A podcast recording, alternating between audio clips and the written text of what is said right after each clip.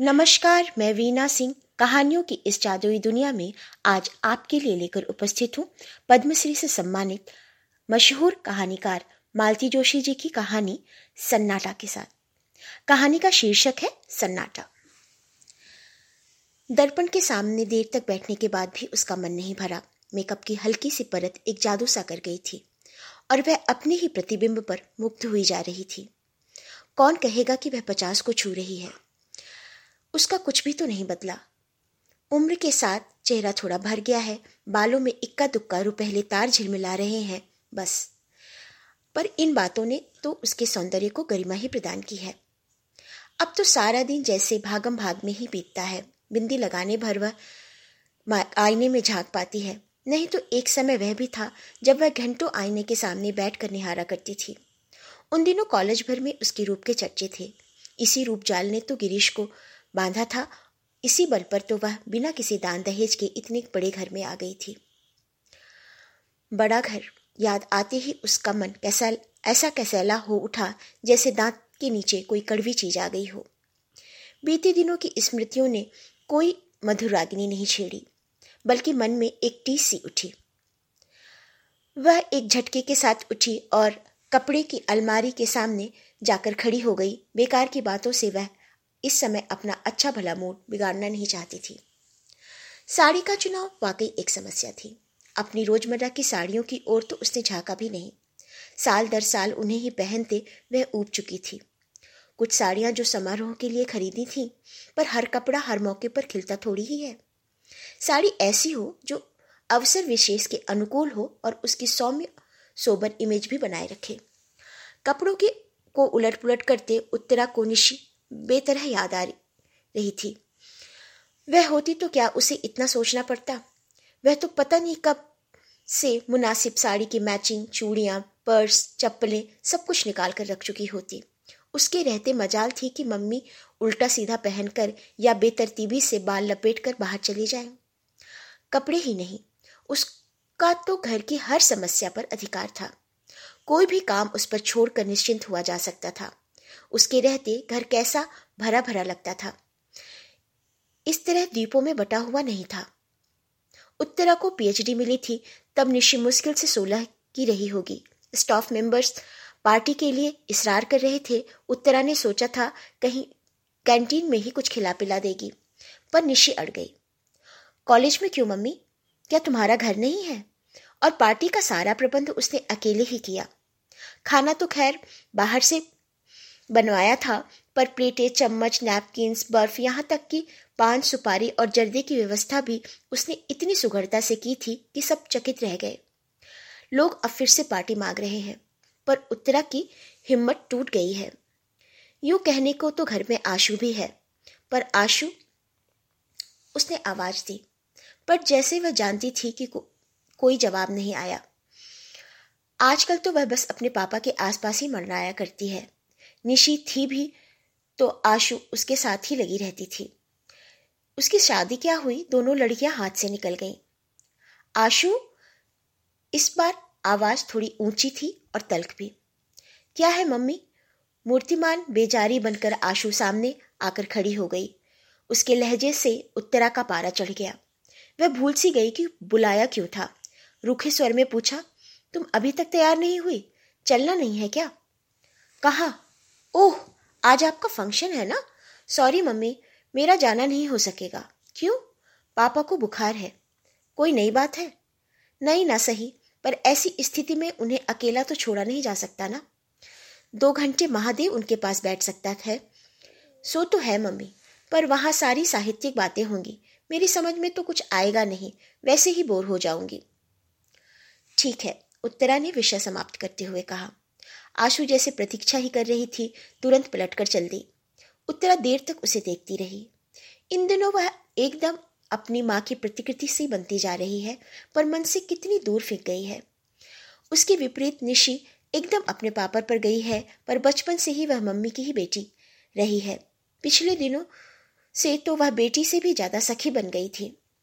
कोई भी बात उससे निसंकोच कहकर वह हल्का हो लेती थी। निशी बड़ी बहन की तरह से सांत्वना देती, धीरज बंधाती। कभी कभी तो उसका पक्ष लेकर पापा से भीड़ भी जाती थी। शादी होती ही लड़कियाँ कितनी बदल जाती हैं। सारी माया, ममता पता नहीं कहाँ खो जाती है। अब तो बस निखिल और मंटू, निशा, निशी की दुनिया में इन दिनों सिमट कर रह गए हैं। मम्मी दोबारा अपनी बेजारी जताते हुए आशु सामने आकर खड़ी हो गई थी। वे लोग आ गए हैं। अरे, चार बज गए क्या? उसने चौक कर घड़ी देखी। आशु, उन्हें बिठाओ, पानी वानी पिलाओ, मैं बस आ ही रही हूँ। को आखिरी बार आईने में देखने के लिए वह मुड़ी तो उसमें आशु का खिसा खिंचा चेहरा ही परिलक्षित हुआ। उत्तरा जनभुन कर रह गई। मेरे मेहमानों को एक गिलास पानी पिलाने में इसकी जान जाती है। पापा के लिए हर घंटा बाद चाय बनाते समय इसके हाथ नहीं थकते। वह बुदबुदाई, पर सारा गुस्सा भीतर ही भीतर पी गई। इस समय वह अपना मन एकदम प्रसन्न रखना चाहती थी। हेलो एवरीबडी, उसने बड़े खुशनुमा अंदाज में कहते हुए हॉल में प्रवेश किया। पर वहाँ सतीश मेहता अकेला बैठा अखबार पढ़ रहा था। सामने ट्रे में पानी से भरा गिलास था, वह अनछुआ ही रखा था। चलो, उसने कहा। बाय ऑल मीन्स मैडम कहते हुए वह खड़ा हो उठा, पर एकदम ठिठक गया। अंकल नहीं चलेंगे? दरवाजे तक पहुँच गई थी उत्तरा, पर देखा कि सतीश अभी वहाँ खड़ा है। नहीं, अंकल नहीं चलेंगे। उनकी तबीयत ठीक नहीं है। स्वर को यथा साध्य तल्ख बनाते हुए उसने कहा, और आशु जी? सतीश ने अस्फुट किंतु उत्सुक स्वर में पूछा, नहीं, वह कैसे आ सकती है? उनके पास भी तो कोई चाहिए। वैसे तो मेरा जाना भी मुश्किल ही था। पर अब तुम लोगों ने इतना बड़ा आयोजन कर रखा है और यह कहते वह खटखट सीढ़ियाँ उतर कर गाड़ी के पास जाकर खड़ी हो गई थी। मेहता को मजबूरन साथ आना ही पड़ा, पर उसके लिए दरवाज़ा खोलते हुए, अपनी सीट पर बैठते हुए और गाड़ी स्टार्ट करते हुए उसकी आँखें बराबर बंद दरवाजे पर खिड़कियों के पर्दों पर लगी रहीं, पर उन्हें निराशा ही हाथ लगी। बेचारा सतीश उत्तरा को उस पर दया हुआई बेचारा जान छिड़कता है आँसू पर पर वह लड़की कि एक मिनट पापा को आँखों की ओट नहीं करना चाहती। साथ ही नहीं आई, ना सही, पर गुडलक कहने दरवाजे तक तो आ ही सकती थी। गुस्सा तो उसके पापा पर आता है। ऐसे नाजुक मिजाज है कि हर पल किसी का आंचल थामे रखना चाहते हैं। पाँच बहनों में अकेले भाई हैं, खूब लाड़ पाया है। अम्मा जी ने तो एकदम आँख की पुतली की तरह सहेज कर रखा है उन्हें। तभी तो यथार्थ की धरती पर पैर रखते ही उनका दम फूल जाता है।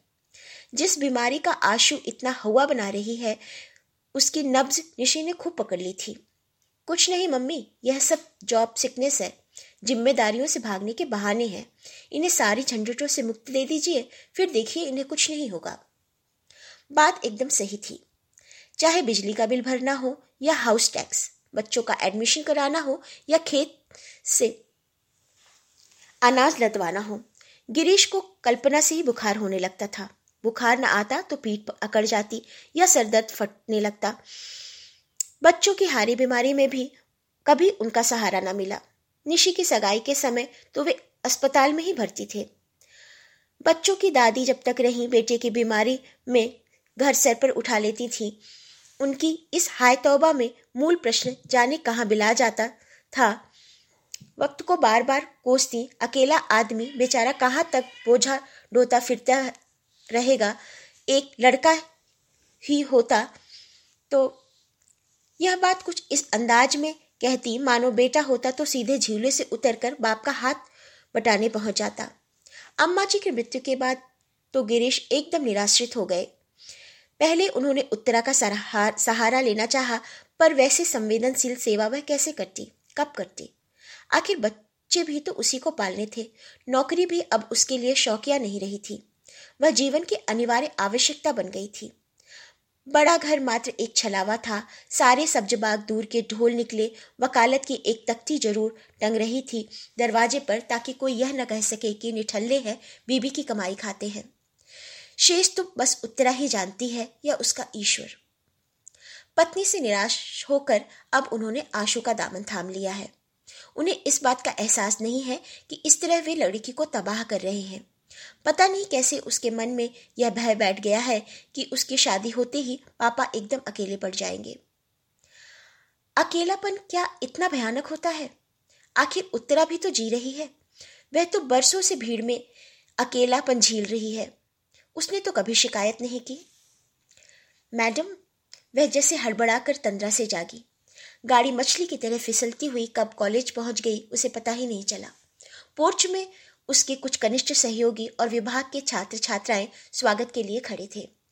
गाड़ी से उतरते समय उसकी मनस्थिति बड़ी अजीब सी थी। अपने ही कॉलेज में इस तरह मेहमान बनकर आना उसे अटपटा लग रहा था। वह तो बार बार मना करती रही, पर बच्चे नहीं माने।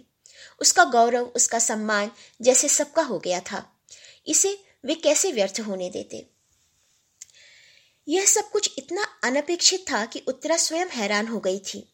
वर्षों के अध्ययन और परिश्रम के बाद उसने एक भारी भरकम पुस्तक लिख डाली थी। भारतीय नारी की सामाजिक चेतना, उदय और विकास। बड़ी मुश्किल से वह प्रकाशक जुटा पाई थी। उसने उस समय बस यही आशा की थी कि शिक्षा मंत्रालय द्वारा खरीद ली गई तो पुस्तक कॉलेज के पुस्तकालयों में पहुँच जाएगी। चार लोग इसे पढ़ेंगे तो उसका श्रम सार्थक हो जाएगा। पर आश्चर्य, पुस्तक तो अकादमी पुरस्कार जीत लाई। उसे तो सुनकर कानों पर विश्वास ही नहीं आया था। उसके छात्र जगत में तो आनंद की लहर दौड़ गई थी। पुरस्कार समारोह तो राजधानी में अगले महीने होना था, पर उन लोगों ने कॉलेज में उससे पहले ही एक सम्मान समारोह आयोजित कर डाला। उसे हमेशा अपने विद्यार्थियों से आदर और स्नेह मिलता रहा है कि छात्र अनुशासनहीनता की पुकार मचाने वाले उसके सहयोगी अक्सर उससे ईर्ष्या करने लगते हैं। फैकल्टी का वह छोटा सा हॉल बड़े कलात्मक ढंग से सजाया गया था। हॉल में प्रवेश करते ही स्वयं प्राचार्य ने उठकर उसका स्वागत किया तो वह संकोच से गड़ गई। उसे पहले तो फूल मालाओं से ला दिया गया, फिर भाषणों का दौर प्रारंभ हुआ। छात्र तो उसकी इस उपलब्धि पर गदगद थे ही, पर कुछ सहकर्मियों ने भी जब उसकी प्रशंसा के पुल बाँध दिए तो उसे सुखद आश्चर्य हुआ। प्राचार्य महोदय ने भी दो शब्द बोले। उत्तरा के कारण उनका यह कस्बाई कॉलेज देश के नक्शे पर आ गया था। प्रमुख अतिथि थे जिलाधीश महोदय। उसे सम्मान का प्रतीक वीणा पानी की मूर्ति भेंट करते हुए उन्होंने भी औपचारिकतावश स्तुति में दो शब्द कहने ही पड़े। वह सुनती रही और सोचती रही, काश आँसू यहाँ होती, उसके पापा होते, वे लोग जरा देख तो लेते कि घर के बाहर उसे कितनी इज़्ज़त मिलती है, प्यार मिलता है। पर वे यहाँ आते ही क्यों? पत्नी की गौरव गाथा निष्प्रह भाव से सुनने की सामर्थ्य उनमें है कहाँ?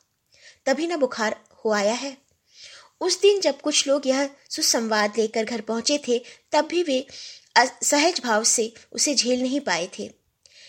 कैसी रोनी सी आवाज़ में बोले थे, भाई, हमने तो इन्हें पूरी स्वतंत्रता दे रखी है। जितना समय मिलता है, अपने विषय को दो घर बार की चिंता छोड़ दो, उसे हम संभाल लेंगे।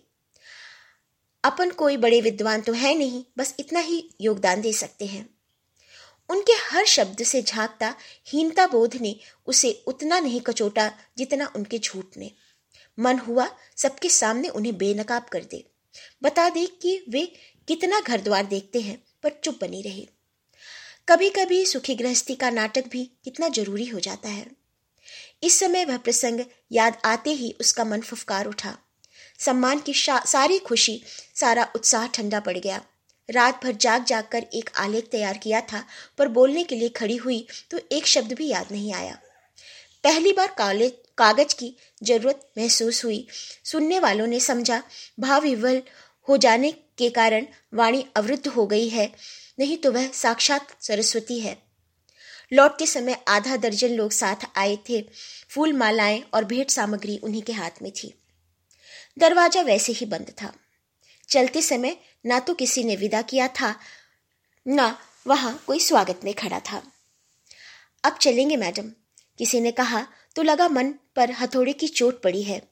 इतने बड़े हंगामे के बाद ये लोग उसे एकदम अकेला करके चले जाएँगे? कल्पना से वह सिहर उठी। ऐसे कैसे चले जाओगे? उसने कहा, एक एक कप कॉफ़ी तो पीते जाओ। और फिर उसने दरवाजे की घंटी ज़ोर से दबा दी।